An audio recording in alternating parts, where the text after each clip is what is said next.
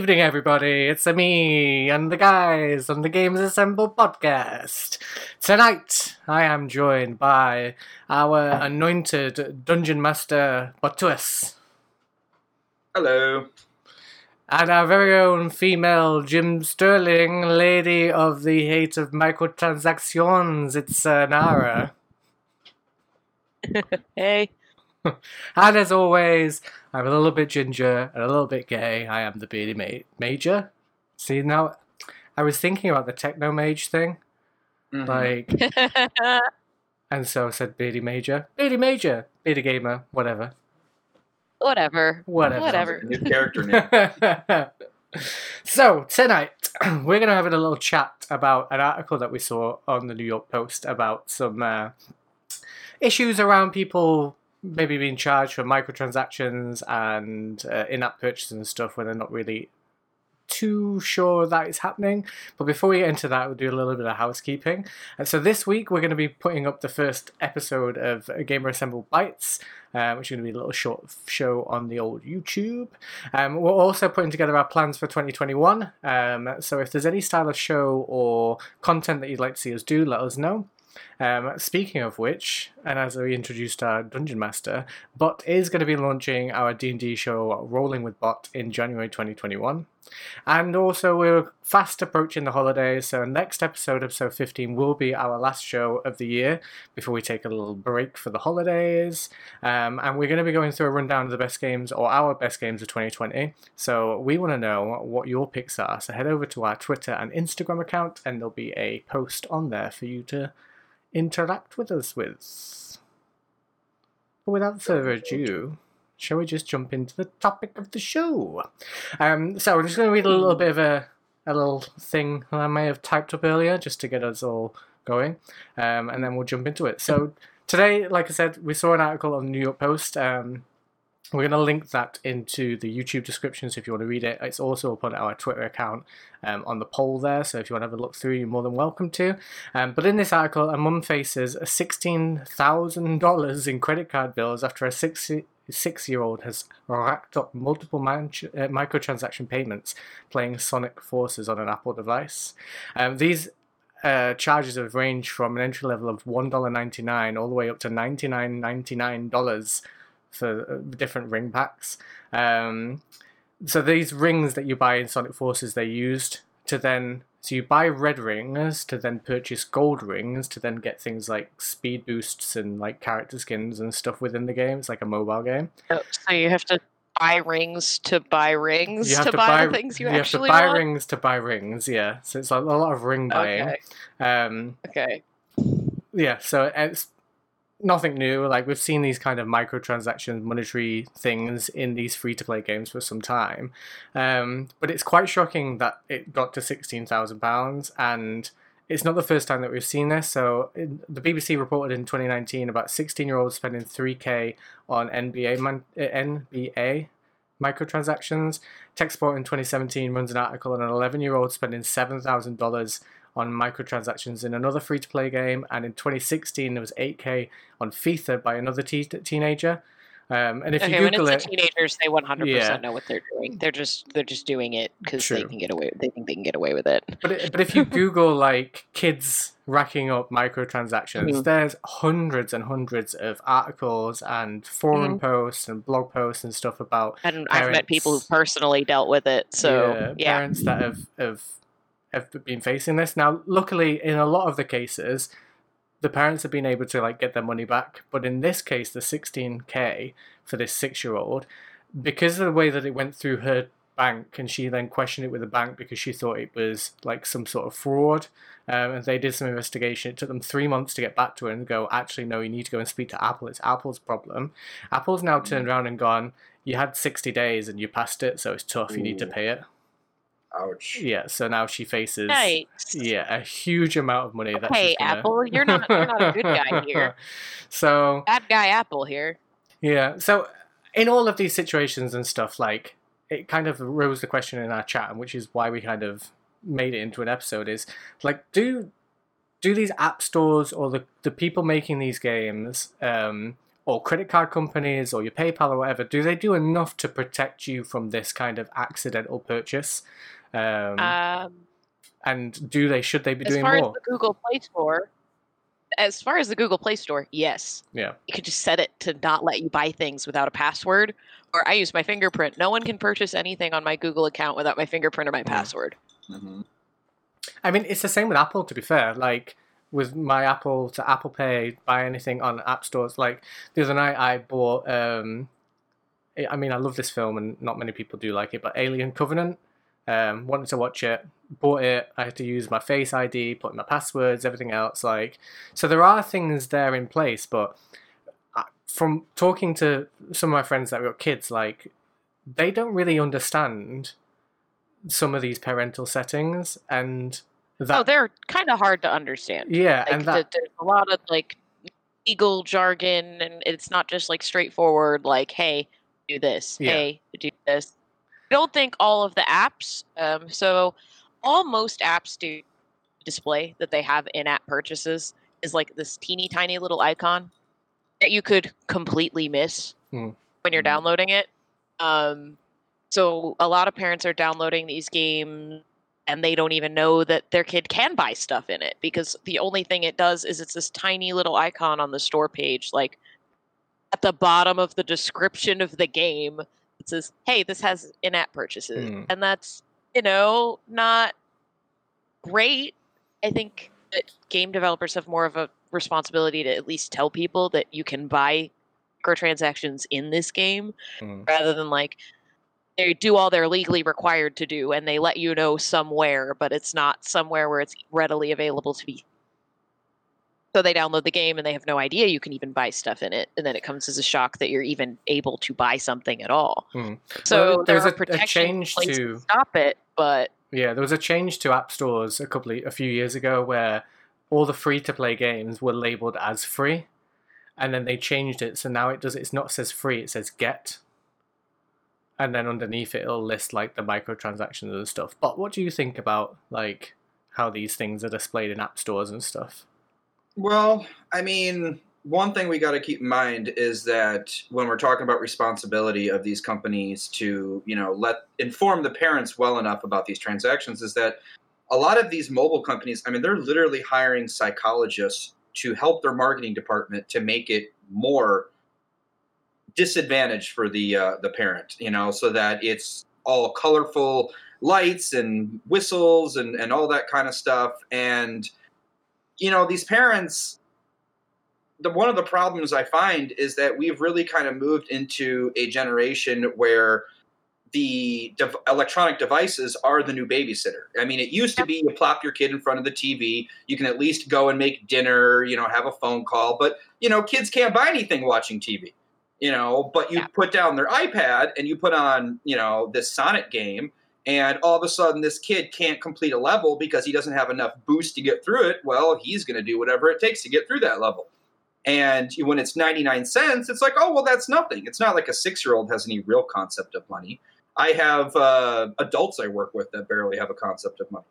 Um, as uh, Anar and I were discussing kind of before the, the episode started, a really easy way around this is that parents need to start looking at putting you know, prepaid pay cards attached to their Google and their Apple accounts because at the very least, and this is also not just for kids, if your account gets hacked, if you have a prepaid account on the account, if your account gets hacked and someone tries to drain your card, it's a lot better for them to drain a $100 prepaid card than it is to drain thousands of dollars out of your checking account or your credit card. Um, so in reality, I think a lot of it is on the parents. Um, the game companies, you can't expect them not to make money. That's the whole No. point. You know, mobile games are often free.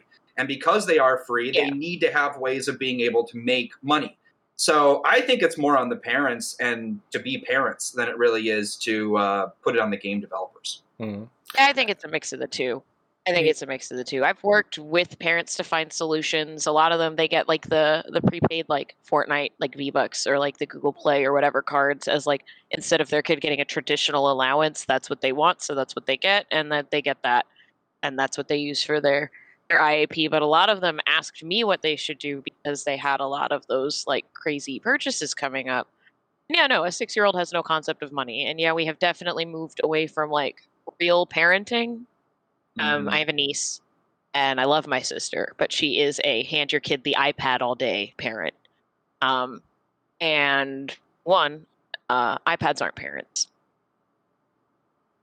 Yeah. and two like it's not you know and i mean a lot of and a lot of people grew up with the tv as a babysitter and i did for a certain part of my life but my parents were also involved in my life because you know sitting your kid in front of the tv so you can make dinner is one thing a lot of parents still didn't put them in front of it all day because there were things that like you wanted to watch on tv so I Mhm. mean, you know, my parents still like I played outside and I did, you know, I had to read books. I, I had a screen time amount that I was allowed, but we were still limiting screen time back then, and we're not really anymore.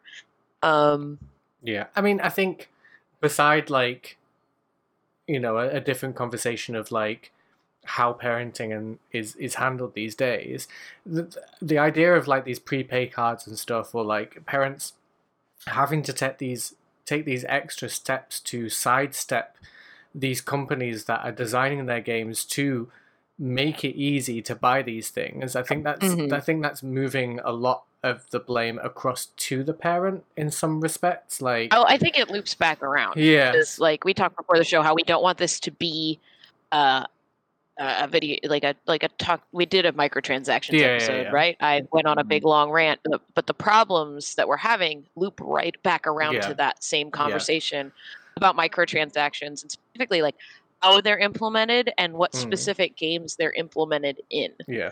Um, I think games that are aimed towards adults are typically much more upfront about their purchasing. Yeah. I think Games that are aimed at children are not. when it when it comes to the, and I think that's that's like a whole. They they basically just do all they're legally required to do yeah. to notify of purchasing. I think when it when I think of the whole situation, like like if I I have a Monzo account, so if I go and purchase something, like nine times out of ten, if it's over a certain amount, mm, it'll say straight away you need to approve this on your app. So then I have to go into the app and say yes, it's fine. I'm going to spend all of this money doing this thing. Like I don't understand how these like app stores or Apple Pay and uh, or the store in general doesn't have something in there that stops multiple purchases within quick succession or like have a limit on how much can be put through on one day because one of these Yeah, one of these cases the the kid with the the 16,000 pounds uh, thousand dollars racked up 600 and I think it was 74 dollars in purchases in one day like and because of the way that Apple works with its invoices and stuff, like generally they will invoice it towards the end of the day. So if you're like racking it up through the day, Oh, yes, they they, they tend Apple to like doesn't send an invoice till the end of the day. it kind of like accumulates all the purchases together. I had no idea. Yeah. Google sends you an individual email every time you buy Yeah. something. Yeah. Um, and th- but this is one of the points that the, the, the, the, the mother brought up is that she, she didn't realize that these things were happening because it was the way it was being billed and sort of clumped together. Um, so I just I kind of feel like what what do you think? Should there be this kind of limit and say like okay we're gonna say in a twenty four hour period you can only spend a hundred pounds on it in app purchases per like Yeah, until you game. until you approve it. until you've approved it yeah Um, I, I mean, I like that idea. I also think maybe Apple should do what Google does, and every time a purchase is made, send an email instead of just lumping it all together at the end of the Mhm. day. So if I buy anything, if I buy like a ninety cent microtransaction, Google emails me immediately after I make the purchase Yeah. to let me know that it happened, Yeah. so that I can go in and dispute it. Even if you buy with like Google reward points, like I buy stuff sometimes for some of my mobile games through. Yeah, they email Google you reward immediately.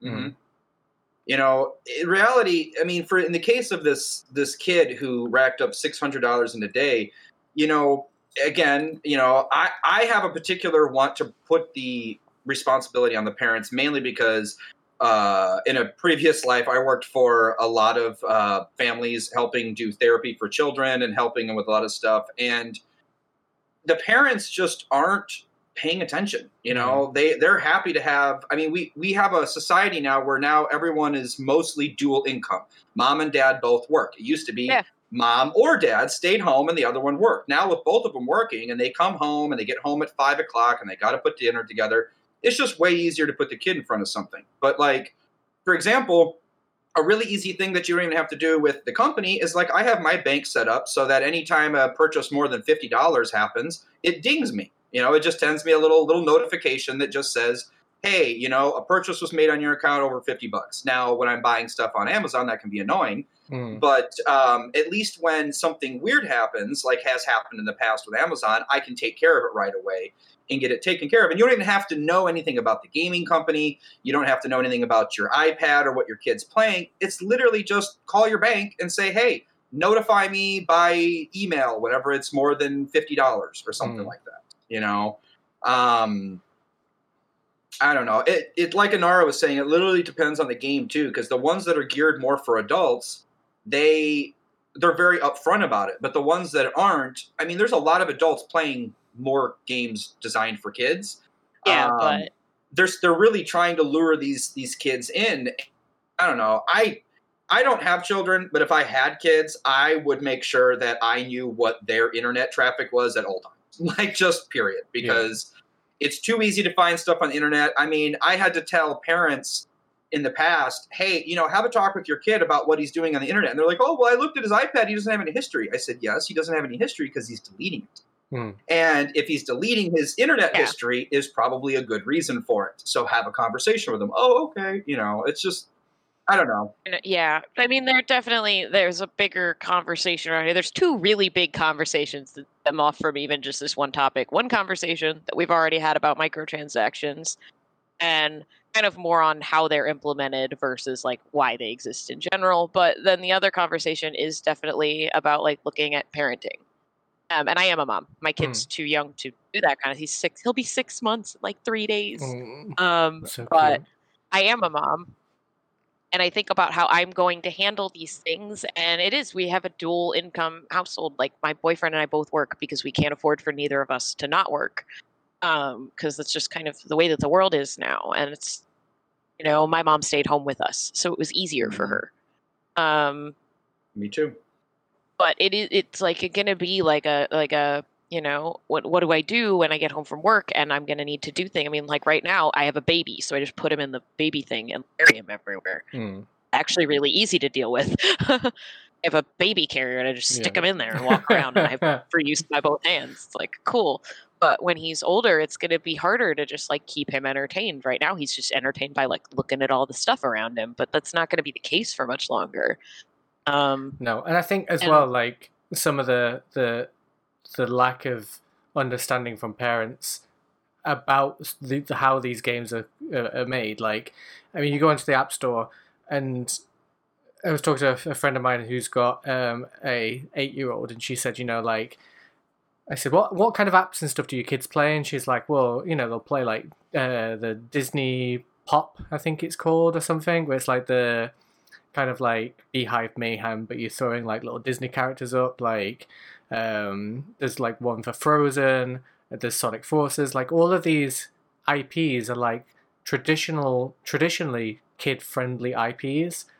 Like so, I think a, a lot of the time parents are kind of getting these games and thinking, "Oh, it's going to be okay Oh, yeah. because it's a Toy Story game, or it's going to be okay because." Oh, because and when I say the in-app purchases stuff is really tiny, Yeah. I mean it's this teeny tiny small print right there. yeah, Mm-hmm. And And it- I'm gonna be honest, Pokemon Go ain't super upfront when you spend money.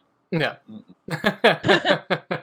so I think That's that's what that was. This is Pokemon Yeah. Go. I don't even have it installed anymore. It was just Yeah. I wanted to bring it up to kind of illustrate my point. Is yeah, no, the parents don't know a whole lot, and uh, basically these companies are just doing what they're legally required to do to Mm. inform people. They're not, you know, being upfront about what's going on. And I mean, like my Kingdom Hearts game, um, uh, Square Enix is well aware that ninety percent of the people who play Kingdom Hearts now are in their late twenties and early thirties. So they're super upfront when I'm about to spend money on stuff. Like they're like, "Hey, this costs money," Mm. um, and like, "Hey, this is what you get for it." And I mean, like that game's run by whales, but uh, I have spent a couple of dollars, but it's always like really like intense about Mm. like, yeah, this is spending money. And I'm not even sure if that might be because it's bigger in Japan and I know they have different laws. Mm. Mm-hmm. So like I know things are different because you don't really hear about this stuff happening over there, and I, I genuinely think it's because like they do things differently. But games with bigger Japanese markets, I found also tend to be more upfront, and I'm wondering if that just has to do with the way laws are over there, with how they Well, can do those things. You know, like that's there's a lot of the different countries that are of Asian origin, like China and Japan and stuff like that. They have to be a lot more clear about loot boxes and like how, like what your chances of actually getting something. Oh, they have to. Oh yeah, no. When I buy stuff in the in the in the Kingdom Hearts game, if you pull up the info, it gives you a list of the exact percentage chance Mhm. of everything you could pull from the gacha, Mm. and that's because they have to do it in Japan, and it would just be to just yank that out of the.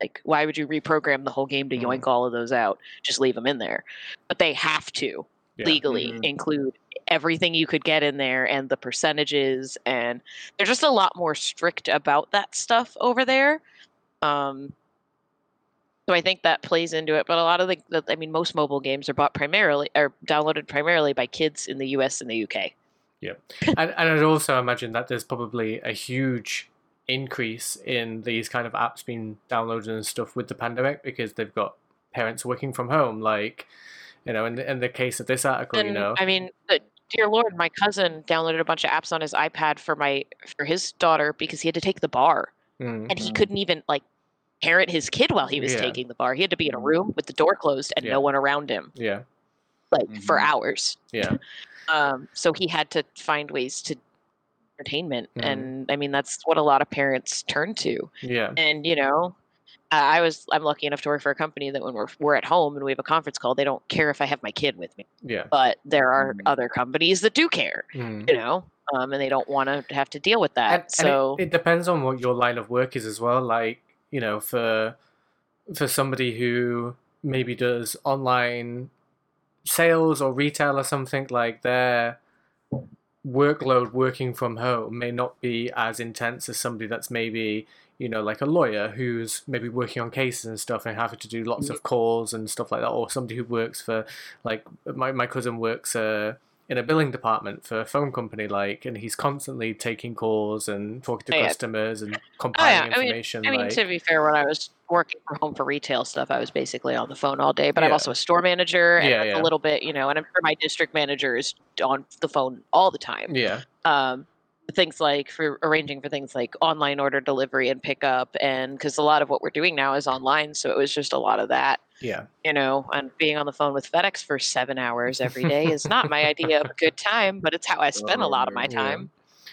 Yes I they're think super overloaded. Yeah this is another thing where it, where it creeps up on parents i think where you know like they are in the situation where they they have to work from home and usually the kid would be at school or doing whatever it is that they're doing but like they're now in a situation where they now have to entertain a child for eight hours a day while trying to work at the same time then they're, they're you know they're looking at these games for something to occupy or whatever it is like and thinking again oh it's a disney game or oh it's spongebob or oh it's this cute cartoon thing that my kid's into like they'll be fine with that and not actually realizing when you look it, into it is a lot about parents paying attention though is you shouldn't just be like oh it's a cute thing because i mean dear god let's look at the youtube videos. Yeah. Those like Mhm. elsa spider-man videos that from the thumbnail look like a cute kids video. They're not. Yeah. Um, you have to kind of, you know, I, I don't want to place all the blame on the parents because I think there's enough blame to go around. I think that, you know, one, you should put more than the tiny text that I have to squint to read on my phone, declaring that you can buy things in the Mm. game. And and two, I th- like the onus on the parents is like you have to pay attention Mm. what your kids are doing. Yeah. Um.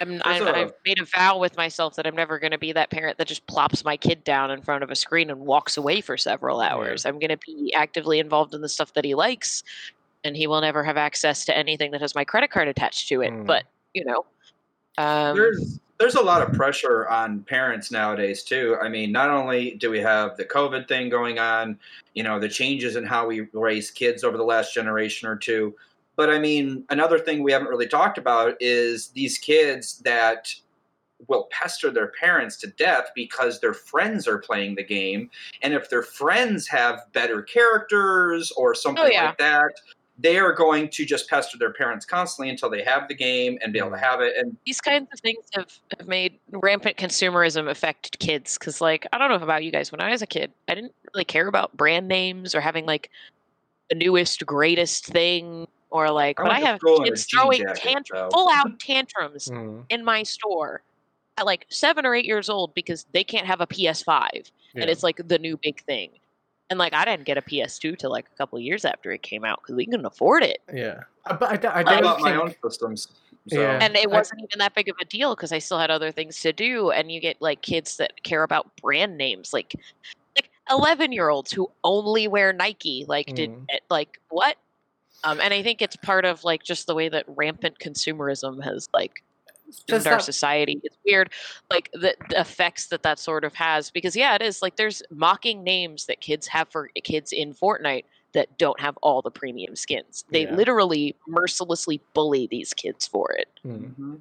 because like money doesn't grow on trees and these kids can't afford it but that doesn't matter it's the Mm. new like being picked on because you know you don't have a lisa frank notebook that's what Yeah. this is thing is is a lisa frank notebook was like $8 at walmart yeah. and a single fortnite skin is 20 to 30 dollars Yeah. I, th- I think though when you look at it from on from that perspective, like this isn't something that's new though. Like kids pestering their parents for the, the latest and greatest thing has been something that's happened like since we were kids and before we yeah were but kids. it's, it's like i think it's more intense now because i Yeah. see it like i obviously have to be able to look objectively because like yeah no when the ps2 came out i told my parents i wanted it and i asked for it for christmas and i asked for it for my Mm. birthday but i wasn't you know throwing a screaming fit on the floor of a store no, but there was always that kid that was in the in the store doing that. Like the problem is it's a lot more than Yeah. just that one it's like every kid in my store and part of it is like I, a lot of us and i'm going to try not to fall into this trap but parents want to do better for their kids their parents could do for them and um, Mhm. i'm financially pretty okay with me and my boyfriend both working we're financially pretty okay i can afford things that i would like to have i can afford nice things for my kid but I'm I'm tr- gonna have to try and temper myself because I've seen parents. I have a guy who's a regular. Um, I love him to death, and I love his kids. Like they're all like great, except his kids are entitled little brats sometimes, and he did that. Mm, His fault. They all Mhm. have their own PlayStation 4. They all have their own Xbox One. They all have their own rooms with their own. T- they all have the latest iPhone, and these are like 11, 12, 13 year old kids. And like they all have the latest Nike shoes, and they all have this. Like he spends all his money on them because he wants to do better for them, but he doesn't make them share anything. They Well, always what have happened to. He doesn't, you know, it's this idea that we want to do so much better for our kids that we're not teaching them the things that we learned by not having everything. mm, Like my me and my brother and sister learned to share. Why? Because we could only afford one video game system. So we had to parents having their kids do chores to earn money and then buy it themselves. You know, that's what I had to do. I mean, my very first game system was an original Nintendo, and that I got as a Christmas gift. And then every other system after that, from Super Nintendo through N64, I bought from either doing paper route stuff or working a like you know fast food job at 15 years old you know my parents you know i love them but they are they were broke growing up and they didn't know how to use money very well and so i had to learn to buy my own things and if you just give if you have like three kids and you just give them all xboxes and iphones and all that stuff they're not going to have any understanding of the value of it you know i mean Well, no, and I mean that's a big thing, but we are we're getting into a, a conversation that we haven't. I'm in some parenting groups, as are most parents who are on the internet. Um, we're getting into a larger conversation about like parenting because it looks different than Yeah. it used to. Mhm. Um, there are a lot harder. more things that we need to navigate. It's well, it is harder because there's things that like, I mean, dear God, kids will freak out that you're abusing them on the internet. Like I've had 16 year olds on Tumblr because I still have a Tumblr. I post game reviews on it. Whatever. It's really small and it's just for people who like to read it. But um, I've had like kids that I follow that like I like like they do draw pretty art or whatever. So I follow them and they like freak out because their parent took their cell phone away and they think it's abuse because mm, we've essentially we're in a place where parents do kind of have to walk a really weird line on like discipline that is appropriate. Obviously, don't beat your kids. This is a Mm. Yeah. different day and age. Spanking doesn't work. It's been proven to not work Mm. by Mhm. psychology, but kind of been transitioned into this whole group of moms and like parents who think that any form of discipline which is incorrect. Mm. I mean, uh, if your kid, if you tell your kid, um, this is as much time as you're allowed to play your PlayStation, and then you have to do your homework, and if your grades slip, you can't play it anymore because your homework in your school is very important, and then you take it away. Those are the parents who will come after you because that's you know you can't. No, no, no, teaching your kids to fear you through discipline. And I'm like, no, because every time you you go through life, there's consequence. If I don't show up for work, do I get to keep my job? Mm. I think it's boundaries, isn't I don't do my job, do I get the job? Yeah. So it's teaching building blocks of actions have consequences. If you're if you fail a class, you don't get all these fun things you have anymore because they're clearly distracting you from doing what you're supposed to do and your school is more important than playing a video game. Yeah, and it's, it's it all comes down to boundaries again, like setting those boundaries for kids and, and ma- making those understandings. I'm just going to quickly go over to the so we put a poll out on our Twitter, just asking people like Oh. the question: Do you think that companies do enough to protect customers when it comes to microtransactions, or does it all just fall on the parents to to manage their devices and stuff better? Um, it's only a small poll, but seven percent said yes that they they feel that the companies do enough.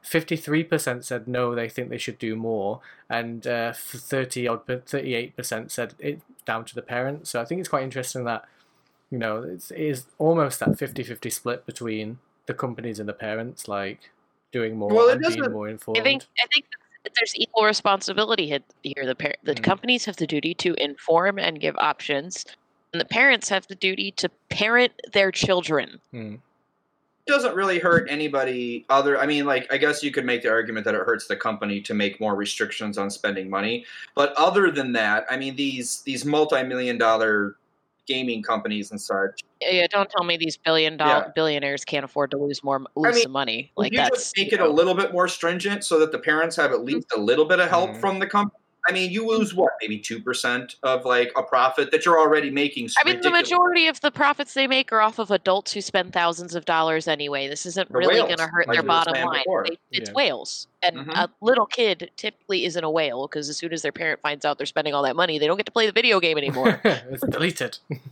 What I find interesting is the fact that the kid ran up like sixteen thousand dollars. Um, that it the one weird we were that it was that about. much before she noticed because, Well, like, a that she didn't notice it, and b like I know a lot of people that have even decent credit, and they don't have credit cards attached to their account that have sixteen thousand dollar limits on it. You no, know, no, I have a. so like th- have a six thousand dollar limit card that's not attached to anything. It's my emergency card for like if I need to like like blow a tire or like my Mhm. car blows up.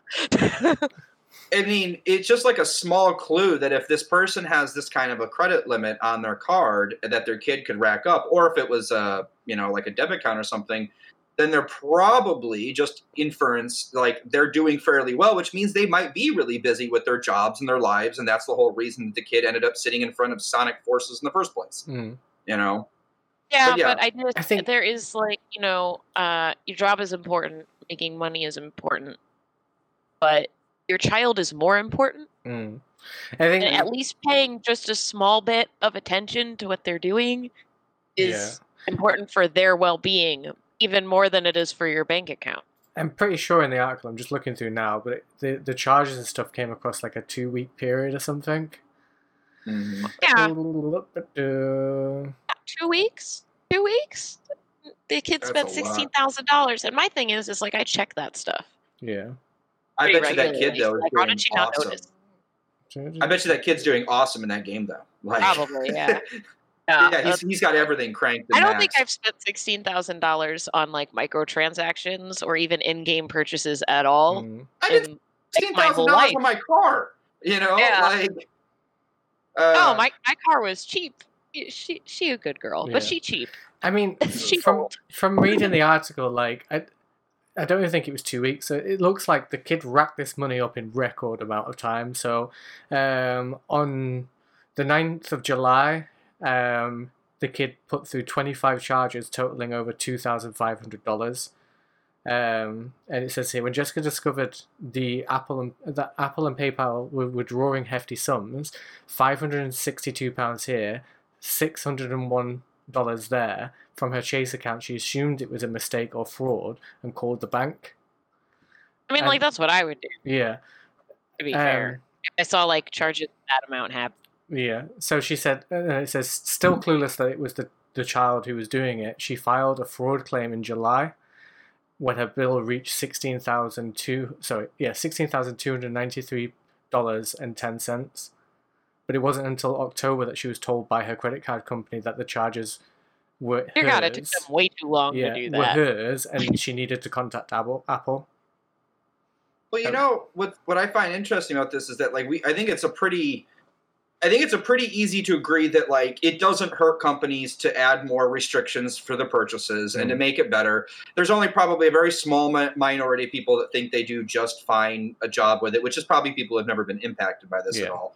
But obviously, over 50% of people, at least from that little poll there, think that they could be doing more. So yeah, if the companies do more, that's fantastic. It might cut into their bottom line a little bit, but yeah, I don't think any Not of us in any really way that would really yeah, matter. exactly. Yeah. But how can the gaming society, as it is, help parents be able to be more aware? Like, uh, like what form could parents watch a video or teach themselves how to manage their kids' microtransaction stuff better, so that they understand things like set up this card for this or set limits on here? I mean, a lot of times parents are like, we didn't know we could do that or we didn't know how that would happen. Mhm. So what would be the best way to teach them how to take care of their kids and their gaming their kids gaming hobbies in, you know, 2020? Well, Like I do it every day. It's Yeah. just like my Well, you're job. at a brick and mortar And though. it's just like you can yeah. talk to people.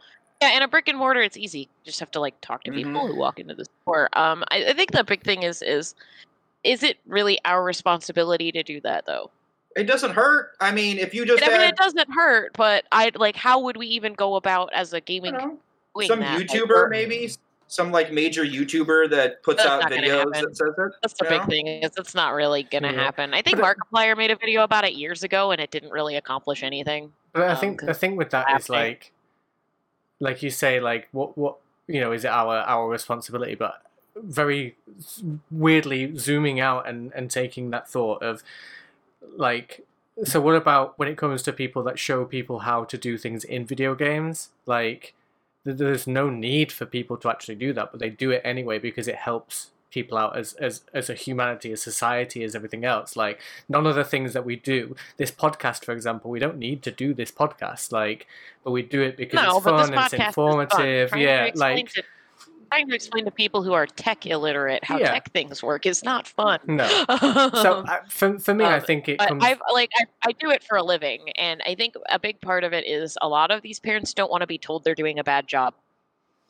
well, I think So co- I don't think that you can approach it just as somebody who's in parenting groups. I don't know that there's anything the gaming community can do because if you don't have kids, they don't want to hear what you have to say. Hmm.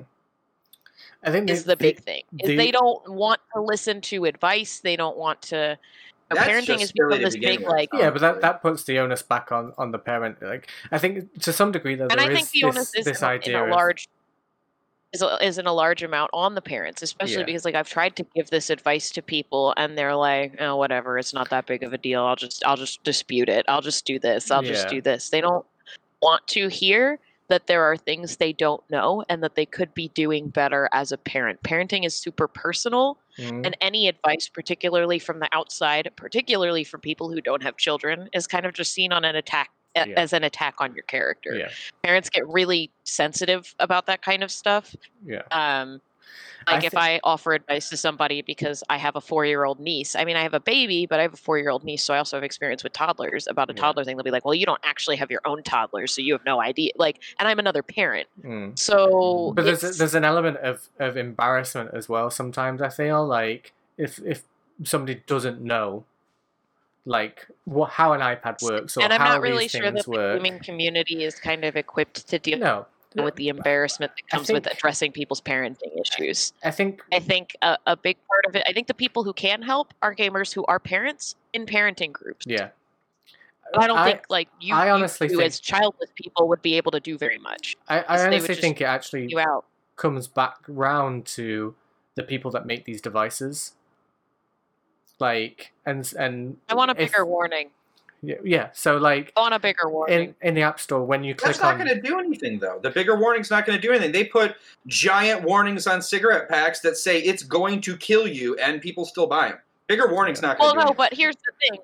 Here's the thing. A bigger warning will at least let parents know that these things are available because in text that small when you're just like scrolling one Yeah. the text doesn't show up if you just install the app from like the select screen Hmm. like if you look up in the in the list that text isn't there Yeah.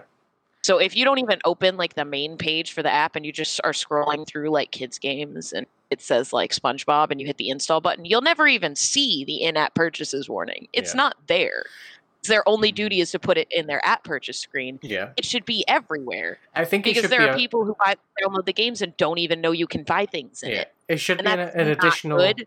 It should be an additional prompt. So when you're going through free to play games and you're hitting It's that like you hit install and you're install hitting button yeah, and and, then like, it comes up saying this has game in-app purchases. yeah has in-app purchases ranging from one dollar Yeah. to two hundred and fifty dollars, whatever it is. Oh, I'm going all out of focus. Um, uh, I also think like as as a as Apple, for example, let's take them. If you're buying like an iPad and setting it up and stuff, like you know, is there a way they could put something that's like, who is this for? Is this device for you or is it for your child? Like, and if it, if you're setting it up as a child's device, Make parental control easier to do. Yeah. Because they're super complicated for no reason. Yeah, then come through because every time you get like an update and stuff, like they'll throw up this big thing of like what's new in this store, or go to the how to and everything else. Like, surely there should be like a, a parent section for that and go, okay, like you're going to give this device to your kid. Like, here's some hints and tips of how to make your set your device safe for that child and safe for you to be able to monitor what games they're playing, how much time they spend on it, all that kind of stuff. And then on top of that, what can they purchase? How can they purchase? Is there a limit? Can I set a limit? Those kind of things. Like, I think that would be the the, the pillar. I think, you know, yeah, I don't even think it falls. The onus falls on the gaming companies. A lot of the onus, I feel like, falls on companies like Apple and Google, where you're actually the platform you're actually purchasing things Hmm. to kind of make things like parental controls easier to im- because like there are no parental controls in Sonic Forces. Yeah, There are Apple parental controls. yeah, And I think Apple has a duty to make those things a little bit easier to understand. It's so strange. Apple is touted as user friendly, and their parental con- control system. Hmm. It doesn't make a whole lot of sense when you try to set it up. It's not super explanatory on what like every option does, and I feel like it should be.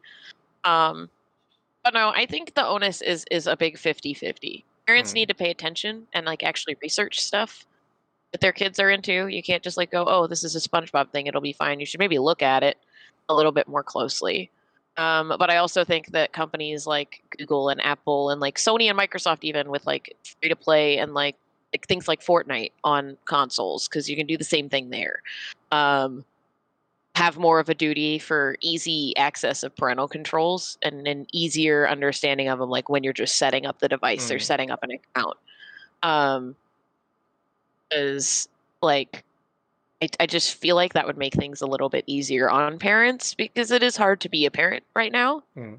Um, and I say that as a parent, you know, um, but I also don't think that we as parents can shirk our responsibility to parent our children. mm, you know this whole conversation actually just made me think of something from my childhood is that we didn't have microtransactions and stuff but before the advent of the cell phone where you could ring up phone charges talking to people long Oh, distance and stuff like God. that how many stories did we hear like 20 10 years ago where it was oh i called my kids friend making phone calls. mm. yeah, Yeah. they'd make a phone call to their friend, and then suddenly, I mean, they made Simpson episode about it. Uh, Yeah. You know, when Bart called Australia. You know, nowadays we don't think about it because long distance doesn't really mean much anymore. If we have Or somebody in accidentally country, buying pay per view stuff. Because that yep, happened. a pay per view stuff. Yep, that was one. That stuff you wouldn't even see until it appeared on your cable bill. yeah, Exactly, And, and, and also when it came to you remember though you said text for a ringtone, yep, like Mhm. all that kind of stuff. Yeah, so we've had these kind of micro- microtransaction stuff for a while, and kids have been able to do this whole thing where they ring up their parents, you know, bill for years. It's just evolved from, you know, talking to to Susie on the phone for two hours and ringing up a huge long distance Just bill. buying a hundred dollars worth to, to buying sixteen hundred dollars worth. Sorry, sixteen thousand worth of dollars of, of Sonic rings. Well, wasn't it Yeah. Bart like rang up like a Big hundred number. thousand dollar I have that much dues money or something like that in that episode? So Yeah. I don't know. I think it's shifted. I It's, think I, I definitely shifting the blame from the parents to the company is I don't think entirely fair as a parent. Everybody can do better. Companies I think and parents everybody can do better. Yeah. On that note, it's like ten minutes to three, and my son's supposed to be back home. So go. That's to fine. be a parent. Well, Isn't that we'll- exciting? Well, I think we'll just leave that there then. I think Yeah. Or we're gonna talk for the next three hours on parenting, As- and as because we- a large as we go around, I think about. it's just really important. If you're a parent out there listening to this podcast, I mean, h- hello, thank you. Um, but get yourself informed, go out there, find these forums and stuff, and and just be aware of what microtransactions are and what these in-app purchases and stuff are. And Because feel free to reach out to me. yeah, Yeah. Anybody like needs We have to Twitter, talk, like you know? about anything.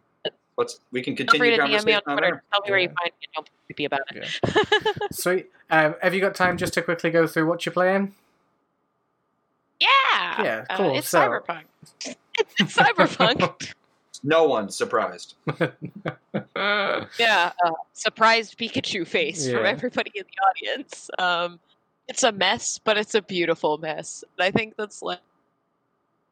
I don't. I don't know, Beardy, if you would agree with that, because it is kind of a mess. It, it's But it's a fun, beautiful, buggy mess. Yeah. Um, but it looks gorgeous, and I don't like on the PS5. We're playing last gen's version, so Mhm. it's not even as pretty as on PC. On PC, it's you would, it's like the prettiest game I've ever seen in my life on PC. I can't But- wait.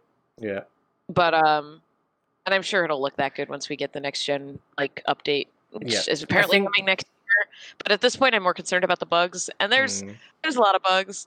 Um, right before uh, we started filming this, I loaded up a save and my car exploded for no reason and flew to the top of a building that I then fell off of and died. So, you know, there's there's some issues yeah. that I need think to be worked out. I think it's it's there's something special there in this game.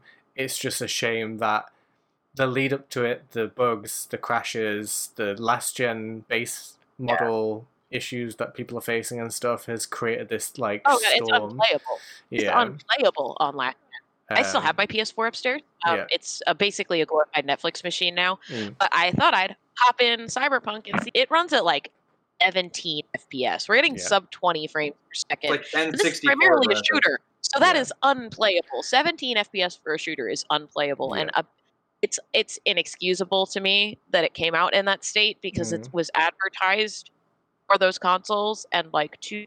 Oh, yeah, the CEO said it ran surprisingly well. If surprisingly well is it boots up after it installs, I suppose that's a true statement. yeah. Um, but it's I- you know there I- was a lot of shady stuff going on with the way the reviews were done. Yeah. Like they weren't letting people review console copies. They all had to roll straight B-roll. And as somebody who used to professionally review games for a very brief period of time, there are parts where they'll be like, "Hey, use B-roll." So, like for example, like Persona Five, Atlus didn't want anybody to show anything after a certain point in the game. So it was use footage from before that, and then when you run out, you can B-roll Mm. um, it is unheard of to have a company tell you you can only use trailer footage. Like they weren't allowed to even show PC gameplay. They had to just roll trailer footage in all Yeah. of their, their videos, which is it's shady. There's a lot of things that I think CD Projekt Red needs to fall on their sword for because they they screwed up. Um, Mhm. as Angry Joe would say, you done fucked it up. yeah. Uh, I uh, but I honestly feel like, you know, had they come out with this game and it, was buggy and it was a mess and everything else, and it was com- a complete surprise to them that these issues were happening or whatever, then that's a different story. But they clearly knew. the narrative that's coming through from the press releases and stuff that they've put out in the last couple of days is they knew it was is they fucked. definitely knew it was Yeah. fucked up. They and knew they should have just. I'm, I'm just. I'm disappointed because they kept saying it'll be ready when it's ready, hmm and then what happened to that? Yeah. And I know Beardy, you don't think it's because they had any pressure because they said in a press release there was no pressure to release it. But I'm gonna be honest, I think that's dumb Yeah. and that's garbage. Uh, I if even if they did feel pressure, they aren't gonna say that in a press release because you can't blame your fans in any way or come across as if you're this- blaming your fans because This then was a it's worse press. this was a a an, an, a call to their investors. Um, as though their, their investors have said like we need to have a conversation about this. That this. stuff is also recorded, Yeah. and people are well aware that that stuff Yeah. is recorded. Um, Um, I and you're not going to want to make your investors feel like you're blaming them either when you're talking to them, like, "Oh, you totally didn't pressure us." But I definitely think that at least the like there was definitely some pressure. I mean, when they delayed it last time, they got death threats. Like it was it was nuts. Like Yeah. these, some of these people are crazy, and the stock definitely would have dropped if they delayed it again. I think it would have dropped thirty percent, like it has since the Hmm. game released. Probably not. This was probably a poor decision. They should have just delayed it. Hmm. I think it need probably another year to get like the AI competent and work out all the bugs. There's features from the trailer that just aren't in the game, like Hmm. certain takedowns and things. I mean, I can get cool cybernetic blades for my arms, but I can't go get a haircut. yeah. um, there's there's just some stuff about the game that really bothers me. Um, Mhm. But at its core, uh, I told I told Bot I was like eight out of ten. Uh, docket a docket a point for uh for performance issues, so it's seven out of Yeah. um, and it would be an 8 out of 10, which, by the way, Cyberpunk fanboys, don't come after me. 8 out of 10 is a good score. 7 out of 10 is still an above average score, okay? Please know. Um, I mean, that happened with The Last of Us too, as well. Anybody who said it was anything other than like a perfect 10 out of 10 was like the worst. It was really funny. Um, is everybody was like screaming about those like lower scored reviews, and then Cyberpunk came out, and people were like, "Oh, fair enough." Yeah. Like, I, I feel like the, the, the conversation about it's really interesting, but I feel I honestly hand on heart feel like CD Projekt Red knew that they were in a good position publicly with their image and everything else to think that they Mhm. could get away with this, because had this been like you look back towards like Bioware for example, a beloved had this been Bioware or Bethesda or Blizzard or any company that isn't already like beloved by everybody the way CD Projekt Red is, this would be a much bigger deal than it is. and, and that's the there would be nobody yeah, defending them. yeah, Like it's because this is CD Projekt Red that people are not literally trying to go burn their offices down. mm, It's like I Mhm. mean, look at what happened when Fallout 76 came out. Like Yeah. it was huge Yeah. deal. and that's This is another game Still where a big deal, but it's a slightly less big deal. Yeah, and this is another game where they were, you know, 76 is a, an example of a company releasing a game that they knew was broken and was not ready for market, but did it anyway. I don't think Fallout 76 ever would have been ready for market. It was a $60 mod for a Fallout yeah. 4. Yeah. That's like a whole other thing. Yeah. I know, I, I know, uh, poor Llama, Llama's not here. I know Llama likes it, but like I, She loves it I for the green. It's game gotten better from what it sounds grab. like. Yeah, I think that game was a It a sounds like it's gotten better. yeah. Unless uh, the only thing I can say about the, the Cyberpunk thing is they really need to pull a No Man's Sky on this game. And yeah, um, to to, pull a to No Man's Sky and make it the best game ever because Yeah. like No Man's Sky is re- now Yeah. they won an award at Yeah, the Game fun. Award. uh, Won speaking of best which, ongoing. I was kind of but beautiful. you've been playing some No Man's Sky, so tell us about that. I've just been playing some of the early uh, the early level stuff when I've got time to sit down. This holiday season and work and stuff's definitely made it hard to really sit down and enjoy some gaming. But it looks gorgeous, and I'm really enjoying it. Um, I'm looking forward to finding some of these new planets and such, and there's a lot more you can do now. So I'm looking forward to see what's going to be going on with it. But I will be getting Cyberpunk also this weekend, likely, and uh, I can tell everybody has very strong opinions on it, and um, we're going to have to bring this topic up again later on. So once we've all gotten some Just chance don't to ask play. him what he Mm. thinks about it because he gets a big sad face on. But so I've been playing that, mostly just working on getting our uh, rolling with bot campaign going. I've been putting a lot of uh, time into that D and D campaign so that we can all have a fun time and have an original story. And uh, you know that's about it. I'm looking forward to playing Cyberpunk and seeing my own experiences with it. Mm. Sweet. Well, let's wrap it up for today then. Thank you very much to everyone that has joined us. As always, you can find us on Twitter and Instagram at Gamers Assemble. Make sure you hit that follow, subscribe, notification bell, all that good stuff to make sure that you get the latest news and information from us. Um, but for today, say goodbye, Anara. Bye bye, guys. Say goodbye, bot. Later, guys.